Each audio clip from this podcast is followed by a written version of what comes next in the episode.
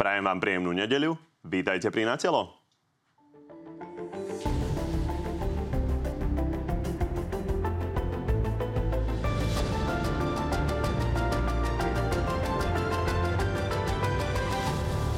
Úradnícka vláda bude vládnuť bez dôvery. Ľudový Dodor totiž presvedčil v parlamente len 34 poslancov.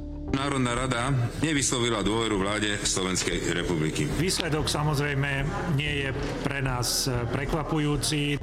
Záboli len SAS, PS a Hegerovci. Zvyšok strán sa zdržal alebo bol proti.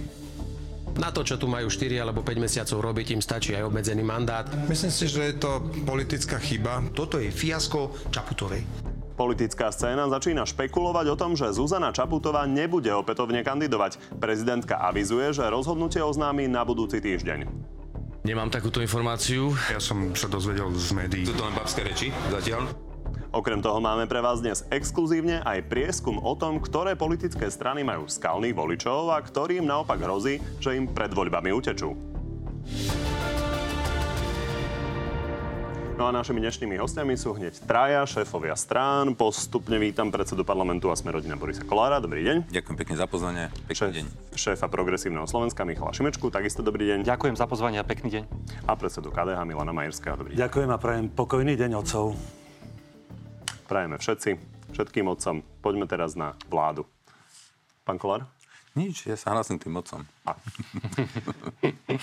Čo hovoríte na výsledok úradníckej vlády? 34 poslancov, to naozaj nie je kto vie, aká štatistika. Pán Kolár, vy ste avizovali, že možno e, podporíte vlastne tú vládu. Napokon ste nechceli vyzerať, že sa príliš kamarátete s prezidentkou Čaputovou? Ja sa kamarátim s pani prezidentkou Čaputovou a si myslím, že to je jeden vynikajúci prezident a som rád, že máme takého prezidenta, že ja sa neskovávam za toto, za, za to, že som presvedčený, že pani prezidentka je e, dobrým prezidentom pre nás a e, urobila veľmi veľa v prospech Slovenska, v prospech e, šírenia dobrého mena. Tak konec koncom však aj v tých Ide ale teraz o tú vládu, že prečo tak, ste sa napokon rozhodli ste, vy ste to neodhlasovať to? spomínali, tú prezidentku, tak som vám odpovedal, že my sa nehambíme za podporu prezidentky, to je prvá vec. My sme pyšní na ňu. A musím povedať, že e, čo sa týka tej vlády, to, my sme jasne avizovali, že dopredu nebudeme a priori ručať že tu na túto vládu pani prezidentky nepodporíme, preto lebo aj v tomto sa chováme normálne. A to je to, že proste sme si počkali, kým prídu s programovým vyhlásení vlády a dopredu sme povedali, že podporíme alebo nepodporíme. Videli sme programové vyhlásenie vlády, kde musím oceniť e, tú časť, e, ktorá proste má riešiť eurofondy, ktoré má riešiť plán obnovy, že proste mali tú odvahu a jasne pomenovali veci a prenastavujú toky tak, aby sme ich mohli vyčerpať. Toto veľmi kvitujem, ale e, tá druhá časť, tá sociálna, bola veľmi všeobecná, taká skôr také nejaké frázy. Toto by, e, toto by sme asi chceli viac konkrétne. No a ja som sa vtedy aj vyjadril jasne, že keby to bolo veľmi akože ucelené, aby aj v tej sociálnej sfére boli jasné veci, kroky, tak by sme túto vládu podporili. Keďže to nebolo mm, bolo to také vágne, by som povedal, v rámci, že zhodnotíme, stretneme sa, uvidíme, tak e, sme sa rozhodli sa zdržať, ale túto vládu nenapádame, veľmi korektne sme pristupovali aj v rozprave a poďakoval som aj pánovi premiérovi na, po skončení. Nemyslím si, že to je prehra, to je proste politická realita, e, to je vláda Dobre, Takže nebolo to nejaké taktizovanie, nie, hovoríte, nie, bolo to nie. čiste Čisto, text programové vyhlásenia a nič iné. Dobre, pán Majerský, a vy nie ste v parlamente, keby ste tam boli, tak by ste hlasovali za alebo proti? Tak je to vláda pani prezidentky. E, samozrejme niektoré veci, keď som si to tak letmo pozrel, niektoré nás nadchli, niektoré nás zarazili. Áno, bolo tu spomenané, že sú všeobecné alebo všeobecného charakteru. Zarazilo? E, napríklad aj tie sociálne služby mohli byť viac, e, možno konkrétnejšie rozpísané, ale na druhej strane e, pomoc opatrovateľom, toto je dobrý krok, lebo málo opatrovateľov alebo slabo zaplatených opatrovateľov je časovaná bomba časovaná bomba pre našich dôchodcov, seniorov. Ako náhle nebude sa kto mať o nich postarať, tak e, to bude kolaps v tejto krajine. Ale na druhej strane chcem zdôrazniť jednu vec. Ja som rozprával aj s pánom ministrom Petrom Balikom. Chce sprúžniť čerpanie eurofondov. A toto je krok, ktorý treba vyzdvihnúť, lebo predchádzajúca vláda zaspala. Som presvedčený, že eurofondy mali byť decentralizované v o mnoho väčšej miere, napríklad tak ako v Poľsku. V Poľsku je okolo 44% eurofondov na regiónoch. Tam majú 100% čerpanie. E, Plán obnovy, myslím, že až 80% je na regiónoch. Ak toto nebude aj na Slovensku... Šikovne ste si tam pretlačili dve svoje a, predvolebné témy a teraz odpoveď na tú otázku. A, a moja odpoveď, my sme neboli pozvaní ani do diskusie, takže pre nás je táto, táto téma irrelevantná. Ak by tam bol napríklad ešte aj zákon o energetickej chudobe, je vysoko pravdepodobné, že by sme možno dali aj dôveru tejto vláde. Ale takto neviete odpovedať. Tak nie sme tam. Pán Šimečko, čo hovoríte na tú kritiku pánov? Podľa mňa Keďže to... vy ste sa rozhodli jednoznačne My sme, podporovať my vládu. sme tú vládu podporili, dali sme jej dôveru, respektíve náš poslanec Tomáš Valášek. Ja keď sa pravdu povedať pozriem na to, ako parlament sa k tomu postavil, tak e, nie je to pekný pohľad, nie je to zodpovedné. A vysvetlím prečo. Však všetci vieme, za akých okolností tá vláda vznikla.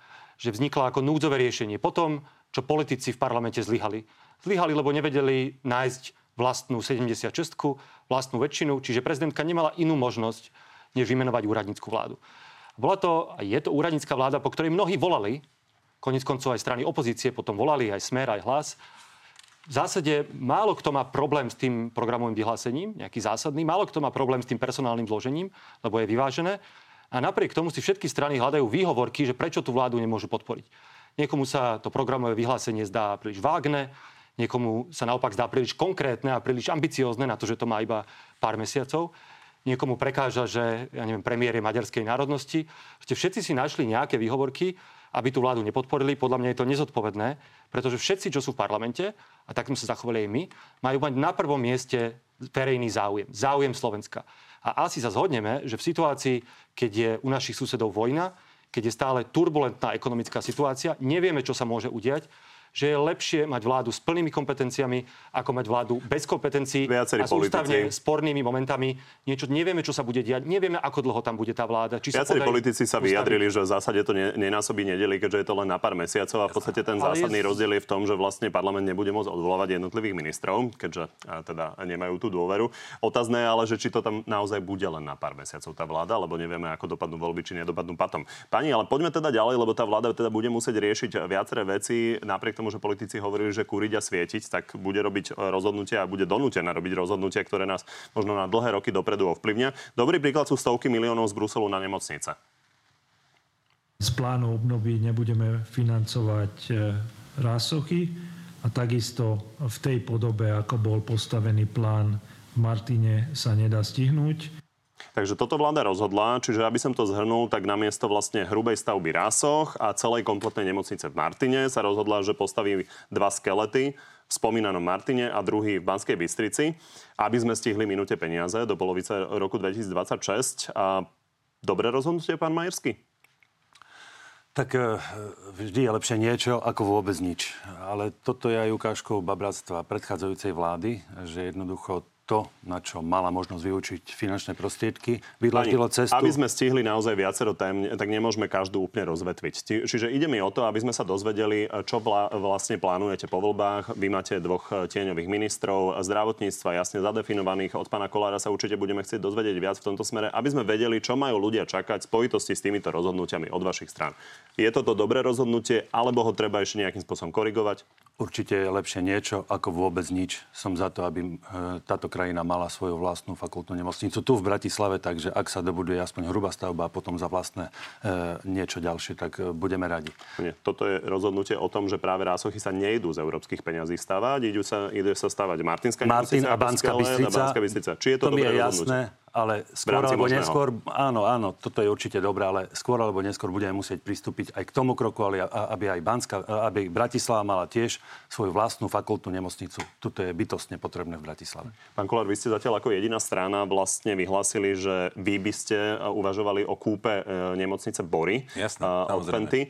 A, takže čo si myslíte o týchto rozhodnutiach, ktoré Ja teraz myslím, vláda urobila? Dobre, že netreba okolo toho chodiť ako okolo horúcej kaše. Toto je jediné správne rozhodnutie, ktoré mohla táto vláda urobiť. My sme to avizovali a hovorili aj v televíznych diskusiách ešte predtým, ako prišlo k výmene Hegerovej vlády, že je to nezmysel, že sa to nedá stihnúť. Ale tu si pán premiér bývalý e, zanovito e, rozprával svoje, ale viete, ja pochádzam z podnikateľského prostredia. Ja viem sa pozrieť na veci a vidím, že čo sa dá stihnúť, čo je reálne, čo, je ne, čo není reálne. Je veľmi nešťastné, keď politici prichádzajú odnikadiaľ do politiky a potom majú rojkovské e, predstavy o fungovaní vôbec ekonomiky štátu a systému procesov. Dobre, a toto bolo jasné. To znamená, že ja by som to nemenil, bolo to jediné správne rozhodnutie, plne e, sa po ňom podpisujem a keď e, budeme mať možnosť byť v ďalšej vláde, budem to v tom pokračovať alebo budeme e, podporovať túto myšlienku, dobudovať tieto nemocnice a tu by som naozaj doporučil e, kúpiť, je to najefektívnejšie kúpiť e, rovno jednu hotovú nemocnicu a je výborné. Pán Šimečka, predpokladám, že s tými rozhodnutiami asi súhlasiť budete, pokojne teda doplňte, ale čo hovoríte na nápad pána Kolára e, kúpiť vlastne tú súkromnú nemocnicu? Otázne, či na predaj? No, no veď to, to je, je niečo zložitejšie, lebo na predaj a kúpu treba dvoch. Ale v prvom, v prvom rade to, čo urobila vláda, to rozhodnutie e, je jediná možná cesta. Je to uznanie reality.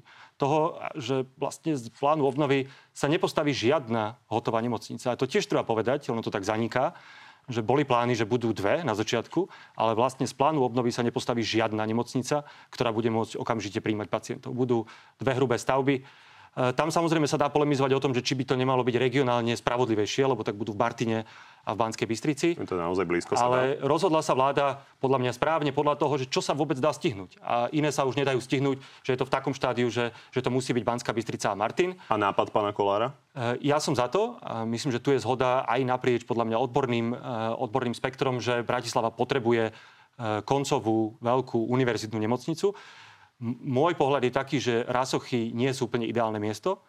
Zrejme budeme musieť postaviť e, z iných zdrojov ako z plánu obnovy. Myslím si, že je na mieste rozprávať sa o tom, že či rásochy sú dobrá lokácia. Myslím si, že iné lokality v Bratislave, možno na východe mesta, by boli lepšie. E, nemyslím si, že v tejto chvíli je realistické kupovať e, nemocnicu, ktorú súkromník práve otvoril. A myslím, že štát by mal ukázať, že vie postaviť univerzitnú veľkú nemocnicu pre Bratislavčanov, ale najprv je potrebné vidieť medicínsky plán pre Bratislavu, aby sme videli, čo potrebujeme, koľko úložok, aké špecializácie.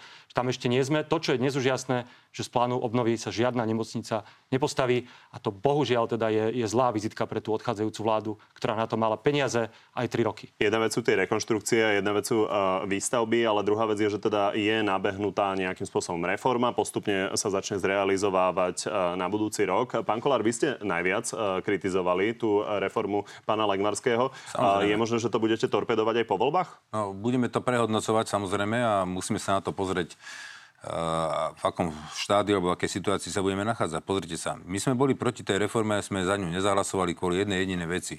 Že sme vypočuli hlasy regiónov. Tu pán Majerský hovorí o regiónoch, tak určite mi dá zapravdu. Za mňou boli župani, za mňou boli e, primátori e, rôznych miest, boli za mňou, bola za mnou odborná vere, lekárska verejnosť, boli za mnou odbory lekárske, boli za mnou a požadovali nejaké veci, aby sme do toho zákona dali. Nikto ich nerešpektoval, neakceptoval. Nakoniec boli veľké štrajky a pred Vianocami div sa svete, zrazu všetky veci tam e, boli ochotní zapracovať. No ale to už bolo príliš neskoro. A teraz táto celá stratifikácia vychádzala s tým, že tu budeme mať nemocnicu v Martine, budeme tu mať koncovú nemocnicu v Bratislave, no ale ani jedna, ani druhá nebude. To znamená, že nám sa to celé, celé teraz rozsypa. A teraz my teraz porušíme, pomeníme nejaké veci, ale nebudeme mať tie koncové veci vybudované. No nebudeme. Čiže tak toto je, toto nemocnica toto naozaj je, nemala stáť ani v tom roku 2026 ja viem, mala byť naozaj len hrubá bavíme o, o Martine napríklad, alebo bavíme sa o ostatných veciach, však tam mali stať nemocnice v niektorých okresných mestách, mali byť na začiatku. Dobre, aby sme urobili z toho debatu. Takže... Pán Šimečka, ako vnímate tieto slova pána Kolára, lebo je pravda, že je to teda nejakým spôsobom schválené a je pravda, že zatiaľ to nevyzerá tak, že by vlastne iné politické strany veľmi hovorili, že to chcú meniť? No teraz meniť už, e, alebo do budúcna meniť ten, ten základný koncept stratifikácie, podľa mňa si strieľame do vlastnej nohy tak už sme to raz schválili. Európska komisia, respektíve z Fondu obnovy sme na to dostali relatívne veľké peniaze, ktoré ešte stále môžeme veľkú časť z nich vyčerpať. Sice to nebude nová nemocnica, alebo to nebude skelet rásoch, ale tie peniaze aj vďaka tejto vláde, treba povedať, vďaka tomuto rozhodnutiu, stále môžeme do veľkej miery vyčerpať. No a tie peniaze sú naviazané na ten milník, ktorým je práve stratifikácia nemocníc, ktorým je tá reforma, ktorá je vo svojej podstate správna, aj, aj tá špecializácia je správna E, to, ako sa to potom implementovalo, už je druhá vec. My sme, a tu treba povedať, že tá vládna koalícia sa hrdí, tá bývala tým, že schválila reformu nemocníc, ale keďže za ňu nezahlasovala sme rodina, tak to bol náš poslanec, Tomáš Valašek, kto dal ten jeden hlas, aby to prešlo, aby sme tie peniaze vôbec mohli čerpať. Myslím, že je to správna cesta pre slovenské zdravotníctvo upratať to, čo ktorá nemocnica robí, aby tam boli tí najlepší lekári, ktorí majú prax v tom, aké výkony, uh, aké výkony robia. Je to pre, aj pre pacientov to najlepšie. Druhá vec je, že sme, áno, že potom tá vláda zlyhala v implementácii tých ďalších častí plánu obnovy, špeciálne v tých nemocniciach. Poďme, poďme na pána Majerského. Pán Majerský, kde stojí KDH v tomto smere? A, bo, robili by ste to ako pán Kolár, čiže možno pridávali nejaké nemocnice z hľadiska toho, čo sa malo rušiť, alebo a, by ste teda akceptovali to, ako je to schválené? Tak e, pozrime sa sem. E, mali sme rekonštruovať nejaké nemocnice aj na východe krajiny, na strednom Slovensku. Z toho sa úplne upustilo. No. Prečo sa nerekonštruuje napríklad nemocnica v Prešove? Prečo sa nebuduje nová nemocnica v Humennom? Hovorím za východoslovákov, ktorí naozaj majú problém dostať sa ku kvalitnej zdravotnej starostlivosti. Uh, áno, sme v bode, keď niekto úplne zlyhal a tým zlyhaním vydláždil cestu Ficovi. Toto sa nemalo stať. Ak by sme mali úplne iný manažment eurofondov, plán obnovy, ja som tu použil na schvál príklad Polska, 80% je na regiónoch prečo sa neposunuli financie do regiónov, prečo chcú ministri jednotlivých ministerstiev si uzurpovať moc nad týmito peniazmi. Pán predseda, urobili ste to isté, čo pred desiatimi minútami. Vrátili ste si tam to, tému, na ktorú na to chcem sa vôbec upozoriť. nepýtam, ale pýtam sa na to kvôli tomu, že je dôležité, čo vaše strany teda idú s tým robiť po voľbách, lebo to je naozaj obrovský projekt. Nejakým spôsobom sa teda e, tá koalícia bez pána Kolára zhodla na tom, že čo, čo treba robiť. Takže aká je vaša predstava? Je predstava pána Majerského, že tuto ešte možno nejakú pôrodnicu by sme nezrušili, možno ešte nejakú nemocnicu tam pridať, alebo to vidíte tak, že by ste to akceptovali to, ako to už prešlo? Určite urobíme veľkú revíziu. Máme tieňového ministra pána Stachuru, ktorý má čo povedať do toho, vyzna Ktorý sa. bol pritom. A preto sa pýtam na vašu revíziu teraz. Ako to vidíte? A, ktorý bol pritom dávno predtým, než prišlo finálne rozhodnutie, ako to bude vyzerať. A, a to finálne rozhodnutie nie je riešením pre všetkých Slovákov, pre všetkých ľudí, ktorí žijú na Slovensku. Takže vysostne si nesúhlasím. Povedzme si, aký je teraz problém. V námestove sa ruší APSK, po, e, detská pohotovosť. Tam sa rodí najviac ľudí. A tam ideme rušiť aps -ku. Náš podpredseda Igor Janskulík spustil petičnú akciu na to, aby sme ju zachránili. Veď to je na hlavu postavené. Tam sa rodí veľa ľudí, veľa detí a tam ideme rušiť detskú pohotovosť. Pán Šimečka, ja by som k tomu iba možno dve krátke poznámky a tá prvá je, že Samozrejme to, ako budú tie nemocnice klasifikované, kam pôjdu peniaze, či už z fondu obnovy e, alebo štátne, tak to sa bude samozrejme doľaďovať a tam nevylučujem, že môžu zmeny nastať. Ja hovorím o tej základnej filozofii, na ktorú sme sa už vydali, ktorá je správna vieme to aj zo zahraničia, vieme to z tých najvyspelejších zdravotníckých systémov, že takto je to správne robiť. Otázka potom je, že či sa dobre urobila tá klasifikácia, práve tam, aby niekde nechybali e, kritické a, a nedostatkové špecializácie, aby ľudia to nemali ďaleko. A s tým sa samozrejme ešte dá hýbať. Ja by som už tú celú reformu, ale ako bola konceptuálne nastavená, nemenil.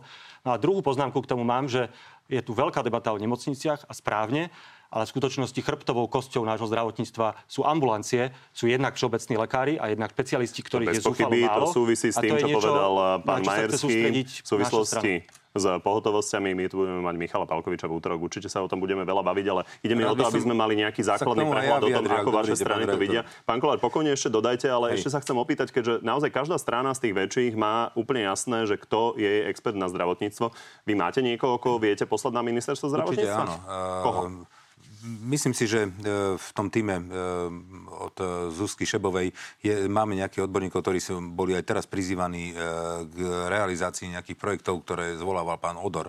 Ale, to, nás není, ale každá strana má veľmi nás, konkrétne my, my meno. Nemáme, my nemáme, úplne, my nemáme fokusovaný, sme není úplne na zdravotníctvo, ale musím povedať, že včera som bol v nemocnici na Orave. Presne o tomto som sa s pánom riaditeľom Toldom rozprával, že je obrovský problém, keď zrušia tam tu, tu tie ambulancie alebo tie, presne tieto e, veci, tak tam budú musieť všetci cestovať 50 kilometrov, uh, budú musieť cestovať do ďalšej nemocnice, tam sa to úplne rozvráti. Ja som povedal, že určite sa budem o tom baviť s pánom uh, premiérom Odorom. Som slúbil, že zavolám aj ministra, ministra zdravotníctva a budem ich žiadať, aby prehodnotili tento krok, lebo tam by nastala obrovská katastrofa. Ale vidíte, tu na krásne reči, ja sa pýtam, ja sa obratím na ľudia. Ľudia, ste spokojní so stratifikáciou? Spokojní, ako vám to porušili? Spokojní, ako urobili stratifikáciu? Jak vám porušili uh, lôžka? E, celé oddelenia. No tak preto sme za to nezahlasovali, lebo to bola absolútna e, neuvážená, rýchlo šitá Ja len vec. dodám, že vyhlásenia viacerých odborníkov sú o tom, že pokiaľ by sa toto neprijalo, tak by e,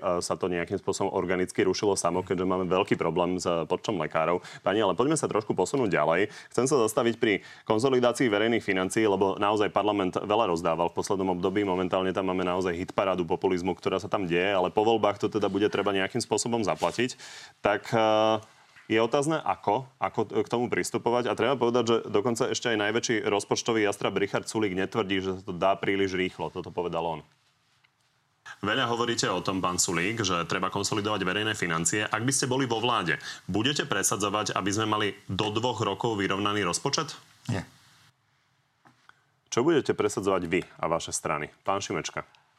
Mať do dvoch rokov vyrovnaný rozpočet by naozaj bolo fatálne pre našu ekonomiku, pre kúpyschopnosť obyvateľstva, pre, eh, pre fungovanie, pre náš hospodársky rast. Takže tam úplne súhlasím. Doplním, že rozpočtová rada predpovedá, že je možno, že tento rok budeme mať Tento rok 7,5 7%. miliardy Áno. a, rozpočtový deficit.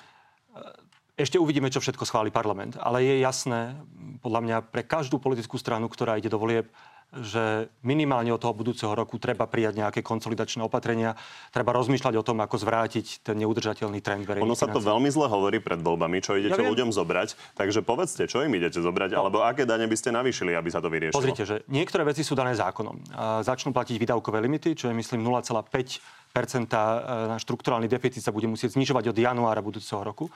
V tejto chvíli ešte nevieme, aký ten deficit teraz bude, lebo ako ste povedali, v tom parlamente ešte sú návrhy, ktoré ho môžu nafúknuť. Podľa mňa každá zodpovedná politická strana jednak si musí povedať, že a, ak má nejaké priority, ako ich prispôsobiť tej novej situácii. A, Ja by som zatiaľ nehovoril o tom, že treba zvyšovať dane. Podľa mňa e, to v tejto situácii nie je úplne to dobré riešenie. Myslím si, že treba sa, treba sa pozrieť na to, ktoré sú napríklad neefektívne dotácie v štátnej správe, kde by sme mohli šetriť. A treba sa, treba sa, no, mnohé dotácie napríklad do fosílnych palív e, sú, sú kandidátom na to, že by sa ich dalo možno, dalo možno škrtiť. Druhá O vec je, že... sa rozprávame? Druhá, druhá vec je, že ten, ten balíček rodinný, ktorý sa prijal, je O neudržateľný. sa rozprávame pri fosílnych palivách, vzhľadom na to, že hovoríme teraz tu napríklad o deficite 7,5 miliardy?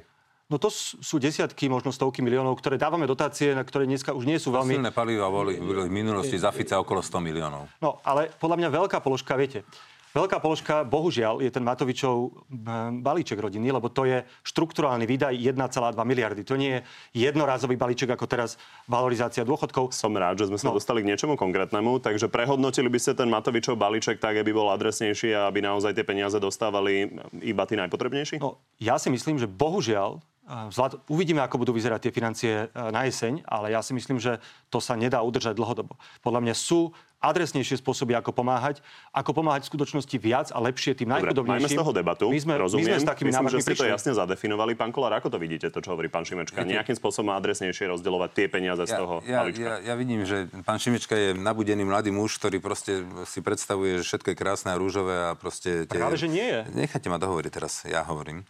Uh, to znamená, že uh, všetko je krásne, teda to adresne, to tak krásne znie, viete.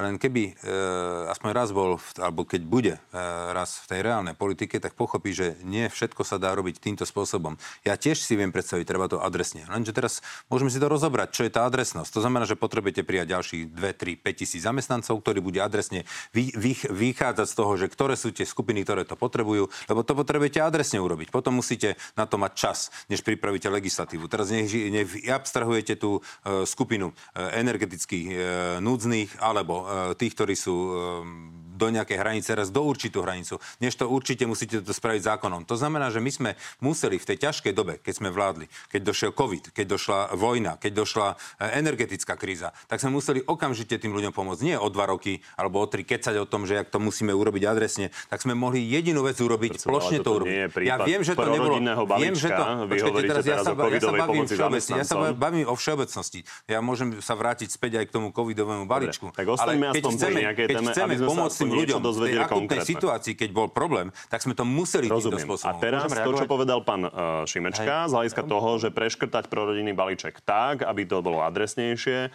reálne, nereálne, odmietate? V určitej forme by som bol ochotný niekde ustúpiť, ale nie paušálne, že proste to úplne seknúť dole úplne. Preto, lebo ja si myslím, že každé jedno dieťa tu by malo mať rovnaké práva a rovnaké príjmy od, od štátu. Viete, e, každý bude rovnako poplatný, keď vyrastie, keď bude pri, e, prispievať do, do spoločného. To bez pochyby len otázne, či na to máme. To môžem konkrétnejšie vysvetliť, lebo pán predseda sa pýtal, že ako teda konkrétne. Tak veď ten rodinný balíček okrem iného dáva viac tým ľuďom, ktorí zarábajú viac. Tým rodinám, ktorí majú vyššie príjmy príjmy, tak tým skutočnosti prostredníctvom daňového bonusu dáva ešte viac peňazí. Čiže to je Ale úplne, nezmysel, vytvárajú to, to, to, je úplne nezmysel, že v situácii inflácie, keď všetkým rastú náklady, ľudia naozaj sú postihnutí tými vysokými cenami, tak prečo pomáhame tým, ktorí sú bohatší a ešte to zvyšuje s tým, ako viac človek zarába, toľko viac dostane pomoci od štátu. No to naozaj je podľa mňa nelogické. My sme navrhli príspevok na úhradu nákladov bývania, presne adresný, flexibilný, dá sa urobiť. E, naozaj neviem, že prečo to táto vláda nespravila. Dobre, e, rozpočet, ktorý iba rozdáva, je neudržateľný. To je asi základná premisa, ktorej sa budeme držať všetci traja. V tom sa shodneme. Áno, každý zodpovedný politik, každý pravicový zodpovedný politik e, alebo stredopravý politik povie, že musí byť adresná pomoc tým, ktorí to najviac potrebujú. No a aplikujme to na tento prorodinný balíček, Áno. ktorý všetci poznajú, veľmi do, veľa sme o ňom de- debatovali. Viete si predstaviť jeho okresanie pre najbohatších? Bolo dobre povedané, že tí, ktorí zarábajú viac, dostanú viac, tí, ktorí zarábajú menej, dostanú menej, respektíve nič. Ja som bol na jednej debate v Trnave. Tam sa prihlásil do debaty človek, ktorý povedal, ale ja dostanem na každé dieťa, ktoré mám, má tri deti, 140 eur plus 60 rodinné prídavky. Čiže daňový bonus plus prídavky je 200 eur. Ale nepovedal to, že má sestru, ktorá má dve deti, je matka samoživiteľka, má príjem do 800 eur, jej tento daňový bonus nevychádza. Čiže zabudlo sa na tých najchudobnejších alebo na tých najviac odkazaných. A tam treba pomôcť tým... Určite nájdeme ľudí, ktorým by bolo treba pridať. A ja sa Áno. vás pýtam, že či chcete dnes povedať, že bude treba aj nejakým bohačím zobrať. No, tým, ktorí majú vysoké príjmy, nepotrebujú tento daňový bonus do takej výšky, aby proste... Čiže prerozdeliť. Áno. Dobre. Druhá vec, ktorá je dôležitejšia, zákon o energetickej chudobe. Pomáhame znovu všetkým a v rovnakej výške. Veď pomôžme tým, ktorí už boli dávno pred touto krízou v ťažkostiach, tým pomôžme vyššou sumou. Jednoducho, prečo pán predseda Národnej rady hovorí, či máme zamestnať ďalších ľudí? Ale veď sociálna poisťovňa, elektronický systém, jeden Excel a tam Nie. sa nám ukáže, dobre zarába, menej zarába, alebo veľmi slabo zarába. Ono to a s tými je... Excelmi nie je také tak, jednoduché. Ale s tými Excelmi to je jednoduché. Ak to budeme robiť dobre. Ak to budeme robiť dobre a vtedy vieme Ale Koláč, za 3 roky ste to mohli zmeniť. To. No, e, to, niektoré veci sa dajú meniť, niektoré nie, keď nedostanete ani jedno euro na rozvoj, asi veľmi ťažko niečo zmeníte a musím povedať, že my tu nemáme základné veci zadefinované, ako je energetická chudoba. Koľko to je? Keď sa vás opýtam, koľko je energetická chudoba? Kde už radíte do energetickej chudoby rodinu a kde nie? Neviete mi to povedať a viete prečo nie, že nemáte tú informáciu, ona neexistuje. My nemáme zadefinované, koľko je tá suma energetickej chudoby. My si to tak odhadujeme a každý má ten odhad nejaký iný, ale my nemôžeme byť, mať vágný odhad. Rozumiete ma? Uh, Môžem Odpovedzte, máte no, to keď, zadefinované? No, no keď človek, ktorý zaplatí všetky náklady spojené s bývaním a ostane mu 60 eur do konca mesiaca, ale tak je človek asi je iný. chudobný. No, ale však no, každý človek je iný. Vtedy... No a teraz dobre, to znamená, že máte tu na 700 tisíc energetickej chudoby. Jeden je pri 500, jeden pri 650, jeden pri 750. A jak to chcete urobiť potom? No ale na to sú tu ľudia, ktorí sú na ministerstva, ktorí berú za to platy, ale... majú týmy jednotliví ministri a zbytočne spínate ruky, pán predseda. Hurvienek válku si to myslíte, jednoducho, že to je. Jednoducho je to tak. Však keď raz dostanete ten rezort do ruky, tak uvidíte, že to nie je také jednoduché, jak to tu na vy, Ja vy, pracujem vy... s ľuďmi a vieme, komu máme pomôcť. Ja pracujem s ľuďmi. A pomáhame týmto ľuďom. Dobre, pani, Môžem posuňme sa. Ale keď tak naozaj dvoma vetami. A je pravda, že je, to nie je jednoduché s tými databázami sociálnej poisťovne, to všetko platí, hoci teda bol dostatočný priestor na to, aby sa to upgradelo. Druhá vec je, že v tom energetickom balíčku, ktorý urobila táto vláda, čiže tých 6 miliard, sú zastropované ceny všetkým. Aj tým, Eh, áno, matke samoživiteľke, ktorá je s dvomi deťmi v Garzonke, platí tú istú elektrinu ako miliardár, ktorý z toho napája Teslu a má bazén. A to asi sa zhodneme všetci, že to nie je veľmi spravodlivé.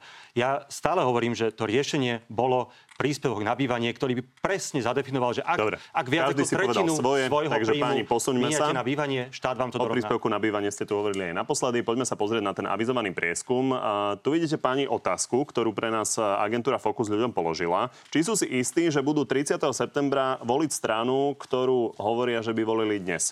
A chcem sa opýtať, ako si myslíte, že dopadnú v tomto vaše strany? Aká časť voli- vašich voličov podľa vás eh, hovorí, že s istotou vás zavolí tak, ako si to dnes myslí? Pán Majersky. Tak keďže sme jedinou ponukou pre konzervatívneho a kresťansko-demokratického voliča, myslím si, že sme na tom dobre. Uh-huh. A čo to je?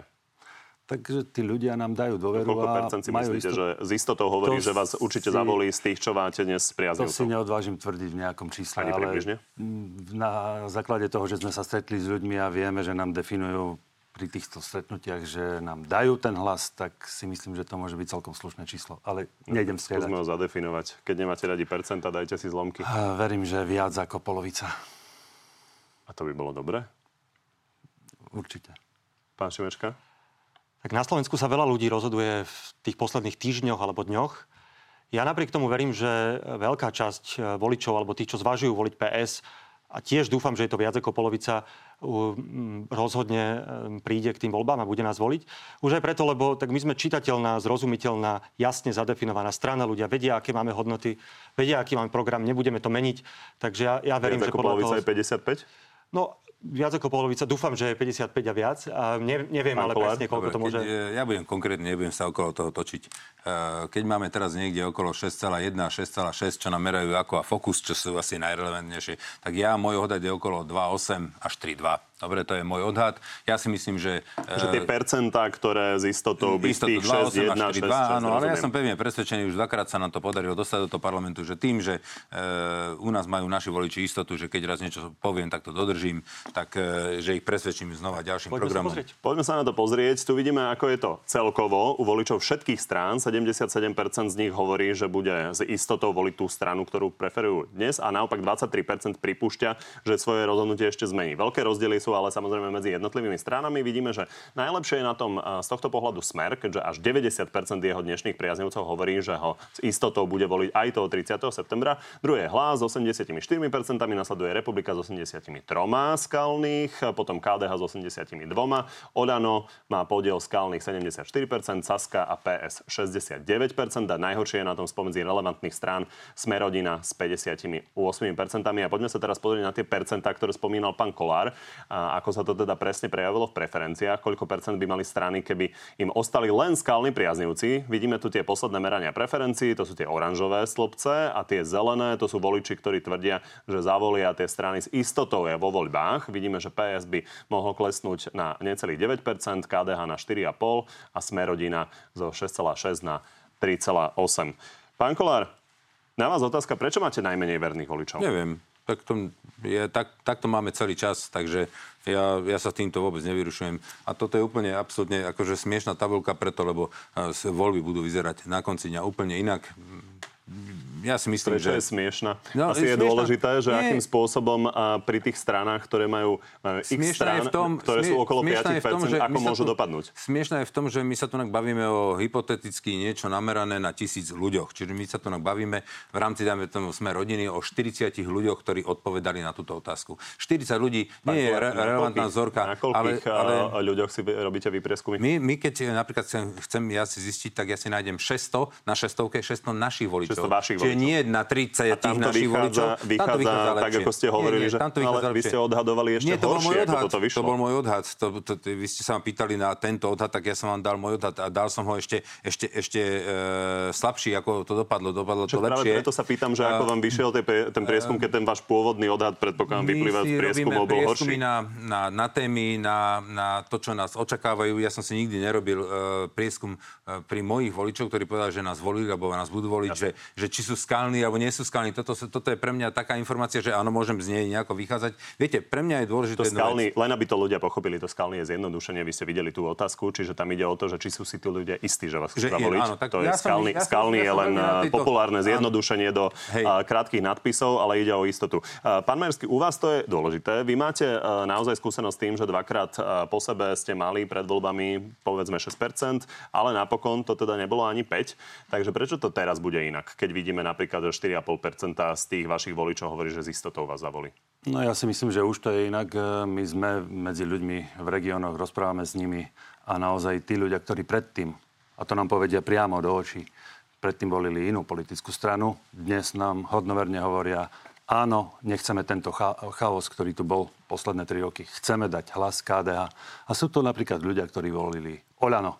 A No, Máme asi potom sú aj nejakí voliči, ktorí zase nebudú voliť KDH, ktorí ho plánovali voliť, lebo inak to nevychádza, lebo stále máte rovnakých zhruba 6%. Viete, tých keď sa venujete politike a máte 6,5 tisícovú stranu a, a ľudia sa vám sami cez elektronický systém prihlásia za člena, a vôbec ho nepoznáte a dáte si s ním potom stretnutie, tak zistujete ne, neviem, či postupne... je najlepší spôsob s fanúšikov a z meetingov si určovať, že ako dopadnete vo voľbách. Nie, nie, my, sme, my sme v uliciach, my nie sme na meetingoch, ktoré by sme si organizovali cez drahé kapely. My sme v uliciach, zastavujeme ľudí, debatujeme s nimi a mnohí naozaj nám hovoria, dáme hlas KDH. Pán Šimečka, je jasné, že vy sa preťahujete z SAS a, um, od tých voličov. A prečo sa nevrátia k SAS?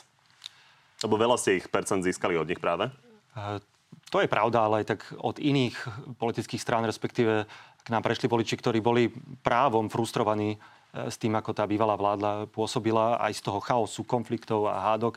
Čiže nie je to len e, zo strany SAS. Konec koncov my sme aj v tých voľbách mali spolu s koalíci- v koalícii so stranou spolu takmer 7%, čiže tam bola nejaká báza.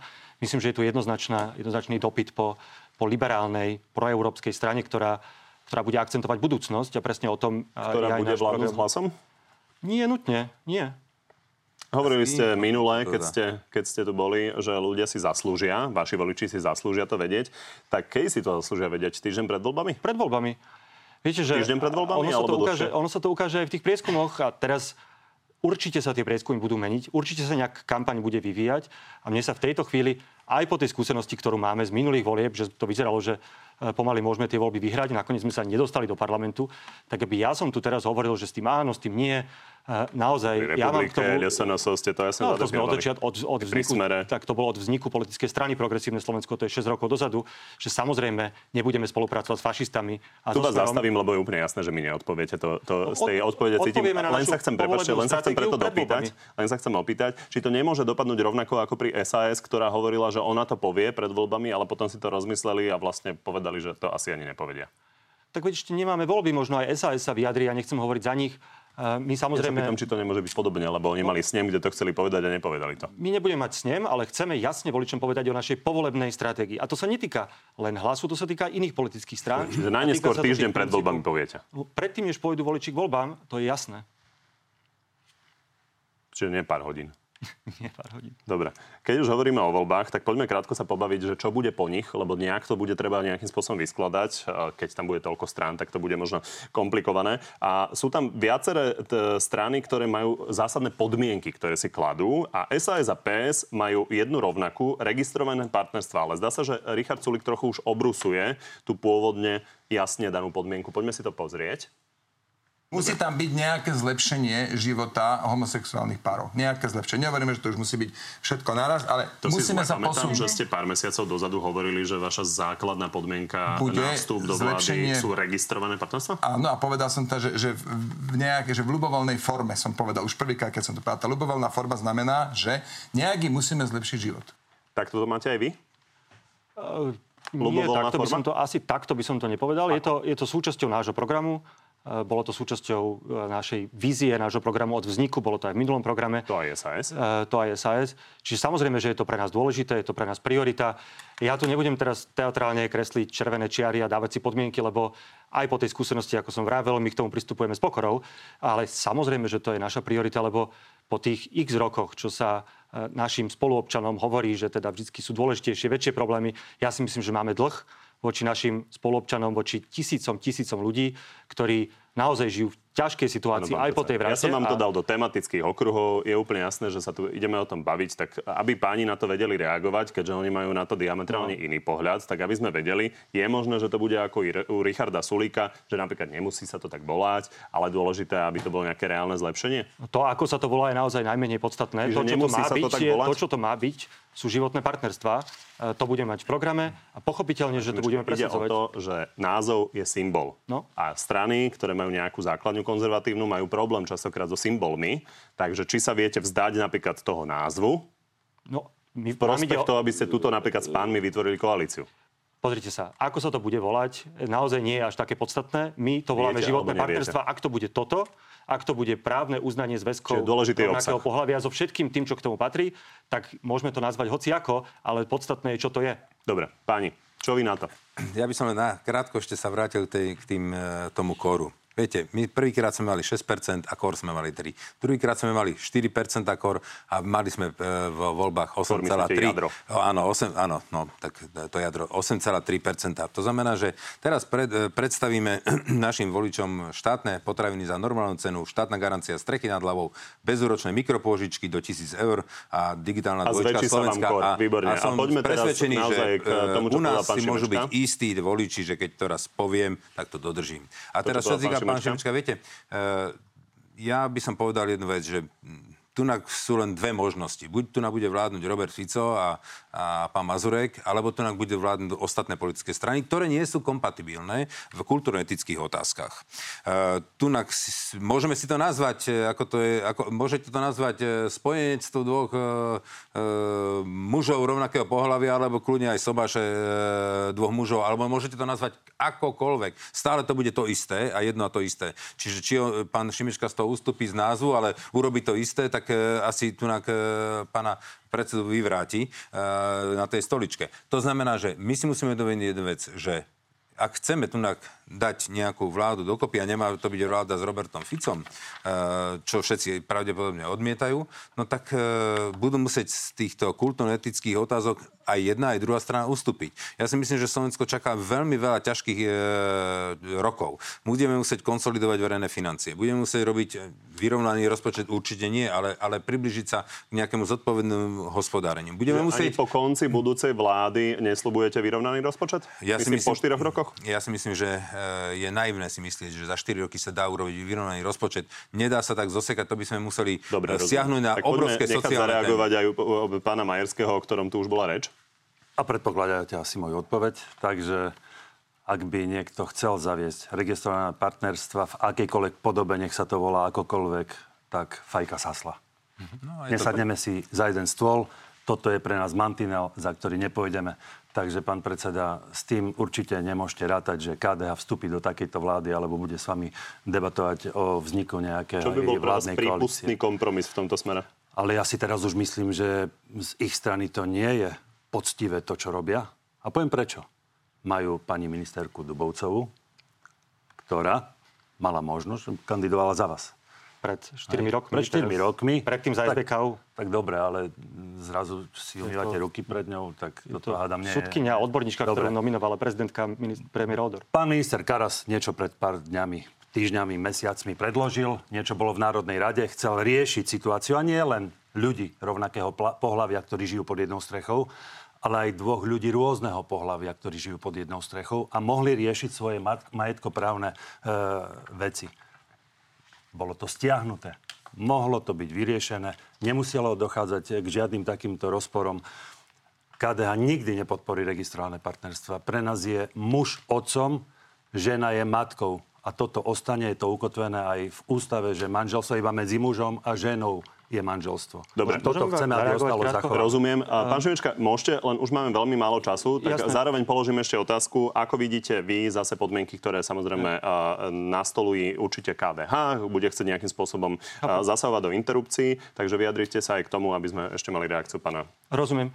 KDH. tak ja samozrejme chápem, prečo pán predseda musí takéto veci pred voľbami hovoriť, lebo tiež má nejakých voličov, ktorí niečo chcú počuť a je to úplne... A potom ich oklame, je, je, je, to asi úplne OK. Toto je môj životný štýl, to nie je niečo, čo hovorím pred Viete, však voľbami. to je v poriadku. Potvrdím Vy máte- celých vy máte- svojich 52 rokov. No, tak máte nejaký program, však my máme nejaký iný predvolebný program. V normálnej demokracii sa ukáže, kto a, akú podporu voličov získa.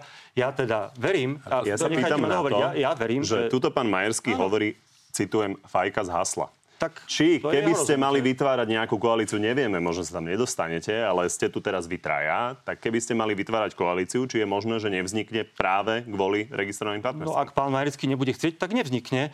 Ja ako hovorím, nebudem teatrálne teraz kresliť červené čiary.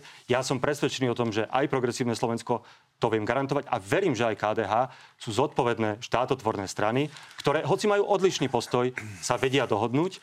Ja to konec koncov ako podpredseda Európskeho parlamentu robím dennodenne, spolupracujem s konzervatívcami z celej Európy. Nemyslím si, že to musí nutne každá koalícia, aj keď sú tam odlišné strany, skončiť v takom chaose a v takých hádkach, ako Dobre, tá dôležité, minula. aby sme sa ešte aspoň na chvíľočku, prepáčte, preruším vás, lebo je veľmi dôležité, aby každý mal slovo. Pán Majerský, čo sa týka vstupu do koalície, status quo v prípade interrupcií vám bude stačiť, alebo chcete nejaké zmeny nejakých lehôd, niečo po vzore Polska? My máme e, ukotvené v našich stanovách KDH, že ochrana ľudského života od počatia po prirodzenú smrť, ale je divné teraz si klásť otázku, keď sa historicky najmenej ľudí rodí na Slovensku, rozmýšľať niečo s potratovou tabletkou, status, obmedzovaní. status quo by vám stačil. Môžeme sa o tom baviť, ale ochrana ľudského života. Prečo by mal byť orol skalný viac chránený ako ľudský Môžem, život? Dobre, pani, musím vás zastaviť. Ešte si poďme pripomenúť, čo povedal Ivan Korčok k téme, ktorú sme mali vlastne hneď v úvode, že prezidentka sa špekuluje, či vlastne bude kandidovať a potom už e, prichádzajú aj otázky, že kto by mohol kandidovať iný, keby ona teda jasne sa povedala, povedala, že čo chce robiť. Poďme sa pozrieť, čo povedal Ivan Korčok na túto otázku. Nebudem kandidovať, ak bude kandidovať Zuzana Čaputová. Takže keď nebude kandidovať Zuzana Čaputová, tak budete kandidovať. Akurát, že ja si myslím, že Zuzana e, Čaputová kandidovať bude. Pani, veľmi rýchlo. Viete si predstaviť, že by ste podporili pán, pána Korčoka v prípade, že ne, nekandidovala pani Čaputová? Ak môžem za seba, je to veľmi predčasné, lebo ešte ani Či pani je priechodné prezidentka... toto meno pre vás? Tak on ešte neoznámil kandidatúru. Je priechodné takéto meno pre vás, tak ja prípadne. pána Korčoka poznám aj ako ministra, my sme spolupracovali, ja s tým nemám problém, ale on Dobre. ešte neohlasil kandidatúru. Kolár, vy hovoríte, že je to dobrý kandidát, to stále asi platí. Ano. Pán Majerský, vy si viete predstaviť podporu pána Korčoka? KDH alebo budete pri... hľadať konzervatívneho kandidáta? KDH pripravuje svojho vlastného kandidáta alebo kandidátku na post prezidenta Slovenskej Rozumiem. republiky. Tak poďme na záverečnú rubriku. Páni, pomerne ľahké otázky, takže dúfam, že sa nám naozaj podarí áno, nie. A začnem pánom Kolárom. Váš politický odhad. Myslíte si, že Zuzana Čaputová bude znovu kandidovať v prezidentských voľbách? Ja som bol donedávna presvedčený, že bude, ale teraz začínam byť na pochybách a je dosť možné, že ohlási, že nebude kandidovať v prípade, Ďakujem. že bude mať nejakú novú e, zaujímavú funkciu v rámci mm, e- Európy alebo sveta. Pán Šimečka? Ja si aj z, Áno, nie. z úcty voči prezidentskému úradu jej samotnej, podľa mňa to nie je fér komentovať, nie. kým nepovie. Dobre, tak poďme na ďalšiu otázku. V Česku schválili zákaz pre politikov vlastniť médiá, ktorý má donútiť Andreja Babiša, aby predal svoje noviny. Vy vlastnite fan rádio, plánujete si ho ponechať aj naďalej? Áno, vlastním fan rádio a rádio Vlna. Plánujem si ich ponechať aj naďalej. A, Dobre. a, a Je možné... Ešte, po, počkajte, ale musím Ako, povedať, že za 8 rokov, čo som v politiky, politike som ani raz nezneužil to rádio na politickú e, záležitosť. A plánujete si ho ponechať? A jasne, že si to plánujem. Je možné, že sa nevzdáte postu župana, aj keby sa KDH dostalo do vlády? Uh, je možné. Pán Šimečka, odídete z postu podpredsedu Európskeho parlamentu, aj keď skončíte v opozícii? Áno. Pani, ďakujem, že ste prišli do Markizy. Z dnešného na telo je to všetko. Pri ďalšom sa vidíme opäť v nedeľu. No a v útorok popoludní máme pre vás v pravidelnom čase na TV novinách na telo plus, tentoraz už avizovaným ministrom zdravotníctva Michalom Palkovičom. Príjemný zvyšok nedele ešte.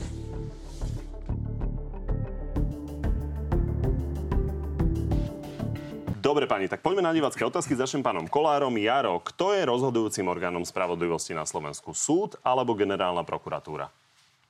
Každý má predprípravné konanie, tam je generálna prokuratúra a potom uh, už keď uh, sa podá obžaloba, tak súd.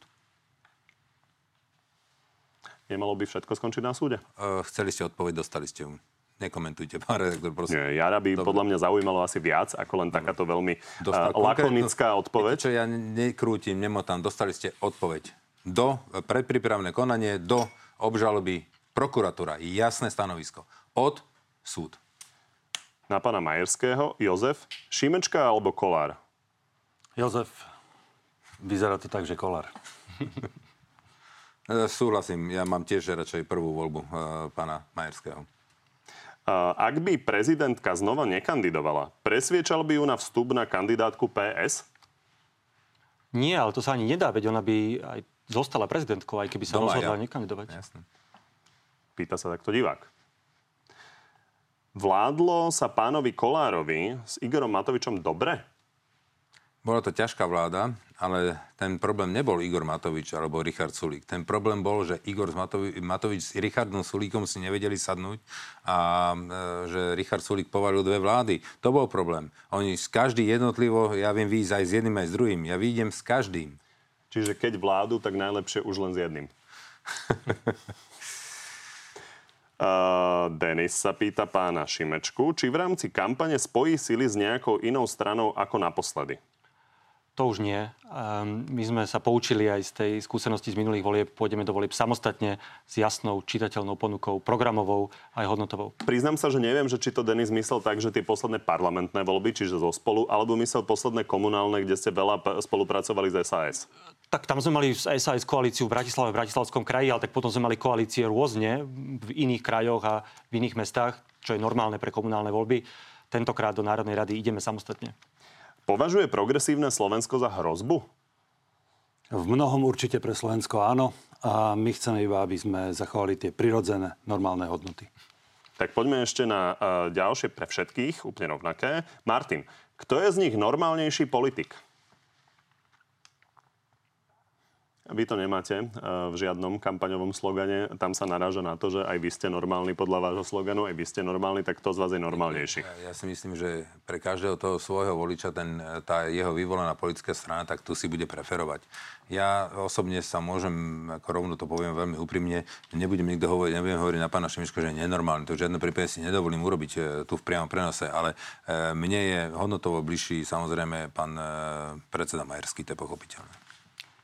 Ak môžem, tak e, ja ani nechcem hovoriť, ani nehovoríme v kampani, že kto je normálny, ale čo je normálne.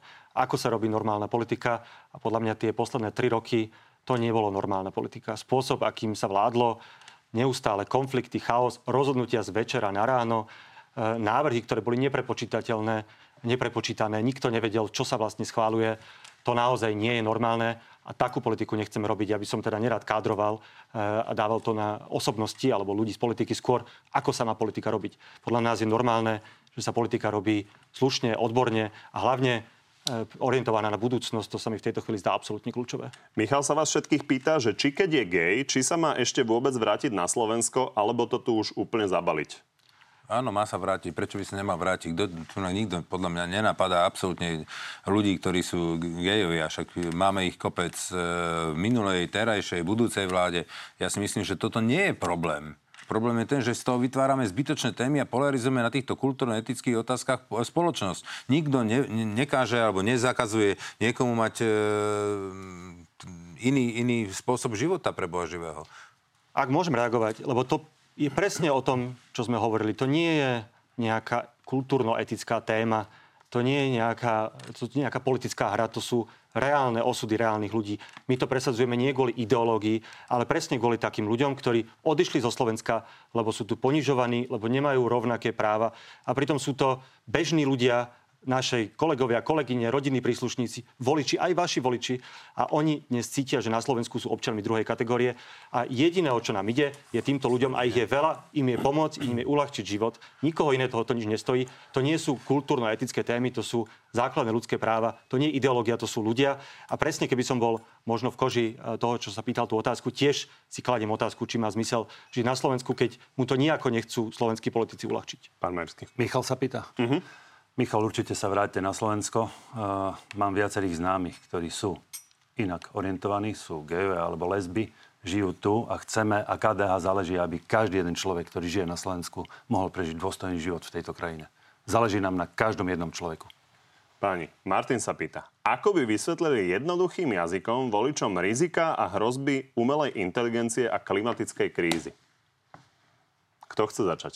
Ja si myslím, že to môže byť, keď to nebudeme regulovať, jeden obrovský problém keď sa nám to utrhne. Viete, dnes, keď si zoberete, že za, zatiaľ si to len tak ako e, skúšame e, e, uchopiť tú inteligenciu a napríklad som videl, navrhla mincu alebo urobila... Ne, ja si myslím, že voľby o 4 roky môžu byť veľmi problematické.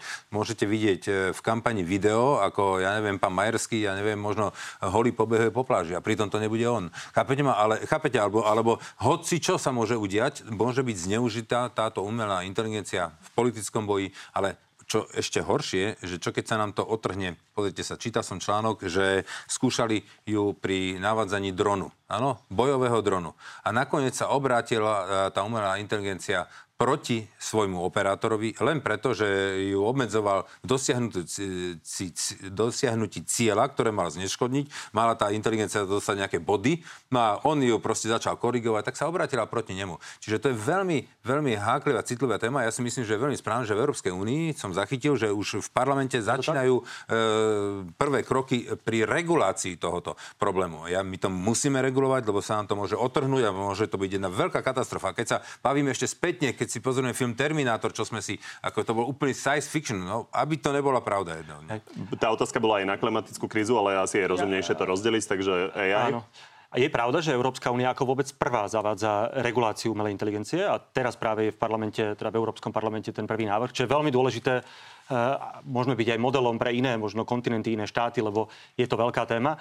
Je to a obidve, a špeciálne tá umelá inteligencia, je zároveň aj príležitosť. Veď si predstavte, že čo dokáže umelá inteligencia napríklad v diagnostike chorôb, e, v tom, čo dnes robia lekári, zdravotníci, tak toto umelá inteligencia bude za pár, už dnes vie, o mnoho presnejšie, rýchlejšie diagnostikovať. No. Napríklad pri rakovine e, dá sa to využívať aj pri súdnictve. V mnohých veciach to môže zlepšiť náš život, ale treba to mať pod kontrolou. A ten problém dnes je, že nikto nevie, čo z toho môže byť to je, to je podľa mňa to najväčšie riziko, že to, ten vývoj je tak rýchly, že to sa každý týždeň pomaly sa to skoro učí. sa to učí, učí sa to ohromne rýchlo a ani tí ľudia, ktorí to vyvíjajú, ani oni nevedia, kam to smeruje.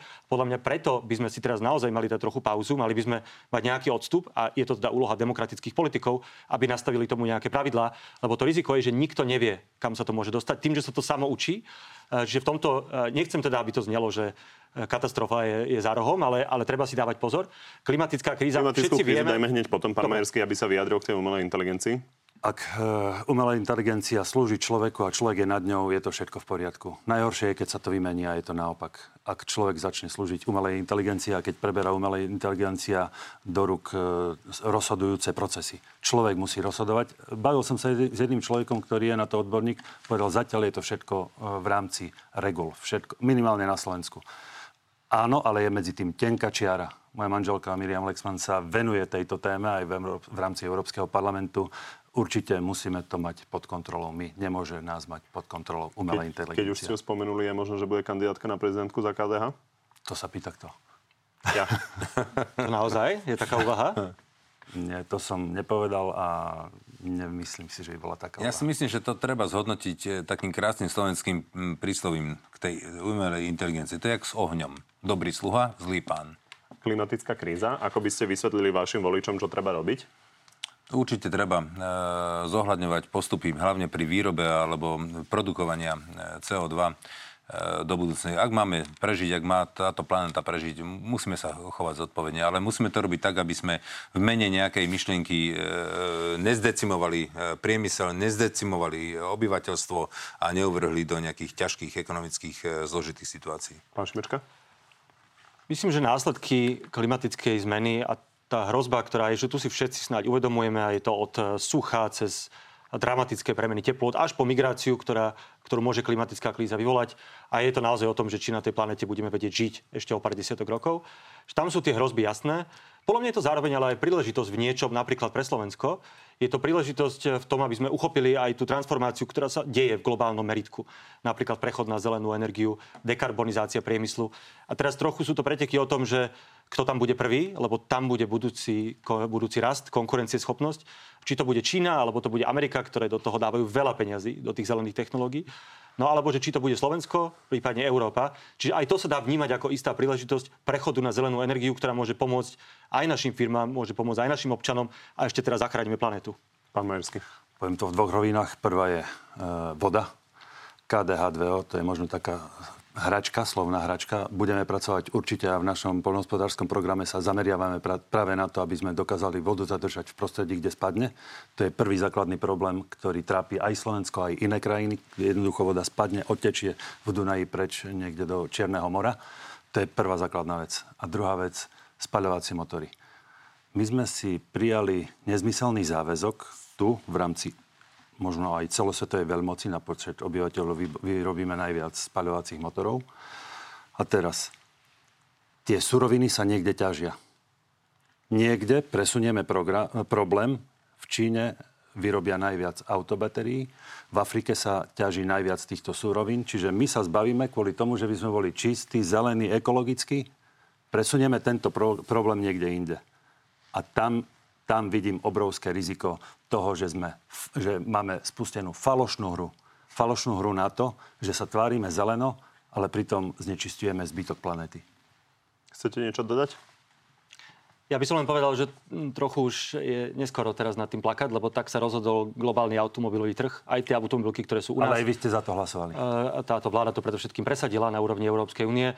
Ja si myslím, že to je presne situácia, v ktorej e, ten vývoj rozhodol za nás a my teraz môžeme síce 30 rokov ešte hovoriť, že my tu chceme naše dízle, ale to tak nefunguje. Slovensko je ekonomika, ktorá je závislá na exporte. Veľký automobilky trh rozhodol tak, že E, spalovacie motory postupne, podľa mňa ich nebudú vyrábať už dávno skôr než pred rokom 35. Nie kvôli tomu, že Európska únia, ale kvôli tomu, že tam ten trh smeruje. My sa teraz musíme sústrediť na to, aby sme z toho pre naše automobilky, pre, našich, pre naše firmy vyťažili čo najviac. Myslím, že máme na to dobré predpoklady, ale už sa nevenujeme niečomu, čo už je rozhodnuté. Ten vlak nám už utiekol. Teraz už sa venujeme tomu, ako pomôcť nášmu automobilovému priemyslu, našim firmám, aby sa vedeli prispôsobiť na tú elektromobilitu. A posledná od Patrika. Vidia rozdiel medzi smerom a hlasom? Je tam veľký rozdiel aj keď je to vlastne e, drtivá väčšina z tých hlasakov odišla zo smeru, ale ja to vidím hlavne v postoji smerom ku Ukrajine. A to je veľmi dôležitá vec. E, principiálne sú tie strany úplne rovnaké, však ako tolerovali tí čelní predstaviteľe strany hlas všetko to, čo robil smer 20 rokov, boli ticho. Im to neprekážalo a e, teraz sa otrhli. Ale musím povedať, že je to veľmi dôležitá otázka, je to zahraničné mm, ukotvenie Slovenska a nepodsúvanie sa také nejaké mm, tomu východu. Čiže ja vidím v tomto obrovský rozdiel. Obrovský rozdiel a to treba kvitovať a treba povedať, e, to slúži k e, hlasu k úcti. Asi to vidím do istej miery podobne. Tak samozrejme, že majú tí ľudia spoločnú minulosť, že sú to všetko politici minulosti. Keď bol smer pri moci, tak tí čelní predstaviteľe hlasu boli ministrami, boli poslancami, však Peter Pellegrini bol premiér, predsedom parlamentu, ministrom školstva a vicepremiérom, takže oni sú samozrejme spätí e, so smerom a s tou minulosťou. Rovnaký, bohužiaľ, e, nielen, že majú pozadie, ale rovnako sa aj stavajú k tým vyšetrovateľom e, a k tým procesom v očistí v spoločnosti, ktorá, ktorá sa rozbehla, že útočia na špeciálnu prokuratúru a podobne. Takže tam, bohužiaľ, ten, tá spoločná minulosť únosu štátu tam je. Ale musím povedať, že tiež som si všimol, že v zahraničnej politike, špeciálne v posledných dňoch, sa tam, je tam badať nejaký rozdiel, že smer ide úplne smerom k fašistom. Uh, už hovorí iba o Šorošovi a o to, ako NATO zmanipuluje voľby na Slovensku. A tam sa mi zdá, že hlas sa snaží a takto hrať na viacero strán a snaží sa aj akcentovať viac to, že musíme byť členmi Európskej únie a NATO. Keď vznikol hlas, tak uh, začal kolovať taký vtip, že tak ako je hlad prezlečený smet, tak uh, hlas je prezlečený smer ale naozaj už majú za sebou niekoľko mesiacov, rokov a badať tam, bolo to tu už spomenuté, tak to zopakujem, minimálne v zahranično-politickej orientácii je tam značný rozdiel. A toto kvitujem u hlasu, že dá sa s ním baviť o tom, že to ukotvenie v NATO a v Európskej únii je to, čo by mohlo byť priateľné. Ďakujem pani. Ďakujem veľmi pekne. Ďakujem pekne. Ďakujem pekne.